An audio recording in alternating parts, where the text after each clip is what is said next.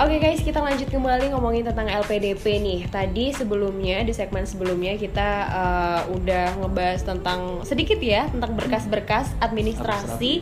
Uh, apa perbedaan dari dalam negeri dan luar negeri? Kita ngebahas tentang dalam negeri dulu nih Mas Mufid kayak gimana? Kalau di dalam negeri itu kan karena aku ngambilnya dalam negeri nih, hmm. jadi berkas-berkas ini nggak begitu banyak. Maksudnya ya cukup banyak, cuman kita butuh telaten Kayak gimana Jadi berkas-berkas yang udah kita punya sesuai persyaratan itu, misalnya kayak tadi itu kalau misalnya kerja berarti harus ada surat izin kerja. Kalau misalnya uh, belum menikah ada surat sebelum uh, belum pernyataan menikah. belum menikah dan gitu-gitu. Oh. Jadi ada dari Tapi desa. Tapi apakah gitu, nah, LPDP harus nikah dulu atau kayak gimana? Enggak. Oh, enggak belum ya? nikah buktinya. Oh, iya bener ya. Jadi yang boleh nikah juga yang udah nikah juga boleh uh, gitu. Berarti kalau misalnya udah nikah nantinya juga ada fee-nya lebih atau kayak gimana? Untuk di dalam negeri setahu aku enggak. Oh enggak. Tapi kalau di luar negeri bisa jadi ada kayaknya hmm. atau mungkin yang S3 kayaknya ada. Hmm. Pasti itu kalau S3 LPDP kayaknya dapat untuk uh, apa ya istilahnya allowance apa gitu lupa aku. Untuk hmm. untuk uh, anak istrinya gitu. Oh, berarti dibiayai juga dibiayai ya juga, oleh LPDP. Gitu. Tapi kalau misalnya sendiri sendiri nggak masalah ya dibayar pasti dibayarin. Oke, okay, baik. ngakak non oke oke oke. Gitu. eh, mas kira-kira uh, kalau misalnya boleh tahu nggak sih besarannya berapa kalau dalam negeri dan luar negeri? Kalau luar negeri itu tergantung sama negaranya. Mm-hmm. sama. Dalam negeri juga tergantung sama negaranya. Jadi kalau dalam negeri itu dalam negeri uh, tergantung dalam negaranya? tergantung, tergantung sama kotanya kotanya, kotanya gitu. jadi kira-kira di Jogja tuh berapa? Jadi beda. Mm, di Surabaya kalau yang paling tinggi itu Surabaya Jakarta sama Makassar sama mana ya? Bandung apa? Jogja gitu lupa. Hmm. itu kurang lebih untuk apa namanya biaya hidup sendiri biaya hidup yang pure untuk biaya hidup itu 4 juta per bulan hmm. gitu. Itu di luar itu nanti ada biaya uh, perpindahan dari kota satu ke kota lain. Misalnya dari Lamongan ke Surabaya itu kan perpindahan. Uh -uh. itu dua kali biaya hidup dapatnya. Uh, maksudnya perpindahan ini dikhususkan untuk mahasiswa yang untuk mahasiswa yang LPDP, LPDP ya dari LPDP untuk yang misalnya aku dari Lamongan nih uh. mau pindah ke Surabaya, aku dapat duit untuk uh, pindahan. pindahan. Gitu. Oh maksudnya kayak misalnya pindah apa ya, gitu SA ya? kok singkatnya SA tapi aku lupa singkatannya apa. Uh -huh. Kemudian ada uang buku per tahun itu dapat 10 juta. Oh iya gitu. iya. Terus tapi itu cairnya? ini tergantung nanti uh, bisa bisa aja di awal tahun atau di akhir tahun oh, gitu. Jadi tergantung. Hmm. Terus, Terus ada BPJS seminar. juga, seminar juga. Tapi yang seminar itu aku belum manfaatin juga karena kan uh, waktu itu dapat dari kampus kan sama dari lembaga jadi nggak dapat itu. Jadi nggak. Itu seminarnya aku, maksudnya kayak gimana mas? Uang ini, jadi kita pakai uang sendiri dulu di reimburse kemudian nanti baru kita dapat uang dari APDP kita bikin seminar gitu maksudnya? Bukan kita ke luar negeri atau oh, di dalam negeri. Seminar sesuai dengan itu udah ada kelompoknya masing-masing. Hmm, tapi kita harus melakukan seminar atau kayak gimana? Enggak kan tergantung dari kampusnya. Tapi kalau oh, kampus iya. kan pasti uh, ada ini kan kayak seminar gitu kan pasti kan. Hmm, kayak misalnya kita kemarin uh, ada summer course hmm, ada kayak gitu -gitu. conference gitu bisa, di luar negeri. bisa. Cuma ada syarat-syaratnya nanti. Misalnya kayak uh, harus minimal uh, Scopus kayak gitu-gitu sih Aduh, kayaknya otak ya. mohon maaf ya.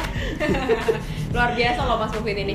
Oke, okay, nah terus selanjutnya Mas, uh, kita back to administrative thing gitu tentang motivation letter. Ini okay. pasti yang banyak banget ditanyain sama teman-teman. Kayak gimana sih motivation letter yang kira-kiranya bakal di accept gitu sama okay. pihak LPDP-nya? Jadi sebelum ke administratif kan tadi aku sebutin tuh jadi memang kita harus telaten mm -hmm. karena berkas-berkas itu benar-benar harus kita scan semua. Mm -hmm. Baru kita eh, pilih-pilih kira-kira nanti ini masuknya ke mana-kemana kita benar-benar harus jeli banget gitu untuk ngisi itu karena borangnya itu banyak banget ada borang-borangnya di Borang.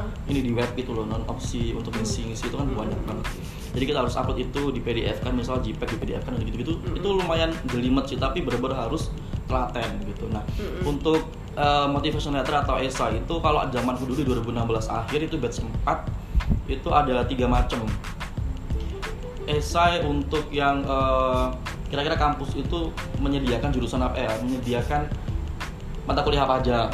Terus kira-kira nanti uh, proposalnya atau tesisnya itu apa aja. Kemudian yang kedua itu kita nanti setelah lulus tuh ngapain gitu hmm. itu ada itu terus yang terakhir itu selama ini sebelum selama ini dan setelahnya nanti itu uh, kita berguna untuk apa untuk Indonesia tuh seperti apa kayak gitu sih aku lupa namanya apa cuman yang jelas tiga itu hmm Tapi kalau sekarang tiap tahun tuh berbeda kan untuk seratannya. Oh, Cuman ya, ya secara umum ya itulah mm-hmm. gitu. Nah kalau aku dulu itu memang uh, aku pakai shortcast.id itu loh. Apa? Shortcast.id. Short. Sosial projectku. Oh Jadi, iya iya. Aku pakai itu short, short bukan. Aku ganti shortcast. class. Oh, short class. Oh iya. Nah, aku pakai itu. Jadi sebelumnya memang udah uh, jalan social project itu, terus selama ini ngapain aja itu juga aku jelasin di situ. Jadi kita benar-benar harus real. Kita nggak boleh mengada-ngada kayak gitu. Mm-hmm. Sesuai kan. Jadi kayak sertifikat itu juga relate, semuanya semuanya relate gitu. Oh, berarti harus linear gitu harus ya. Linear, harus Mas, sesuai, uh, tapi gitu. apakah program-program yang kayak misalnya social project yang mau kita gunakan itu apakah harus terbentuk dulu atau kayak gimana Mas biar bisa diterima?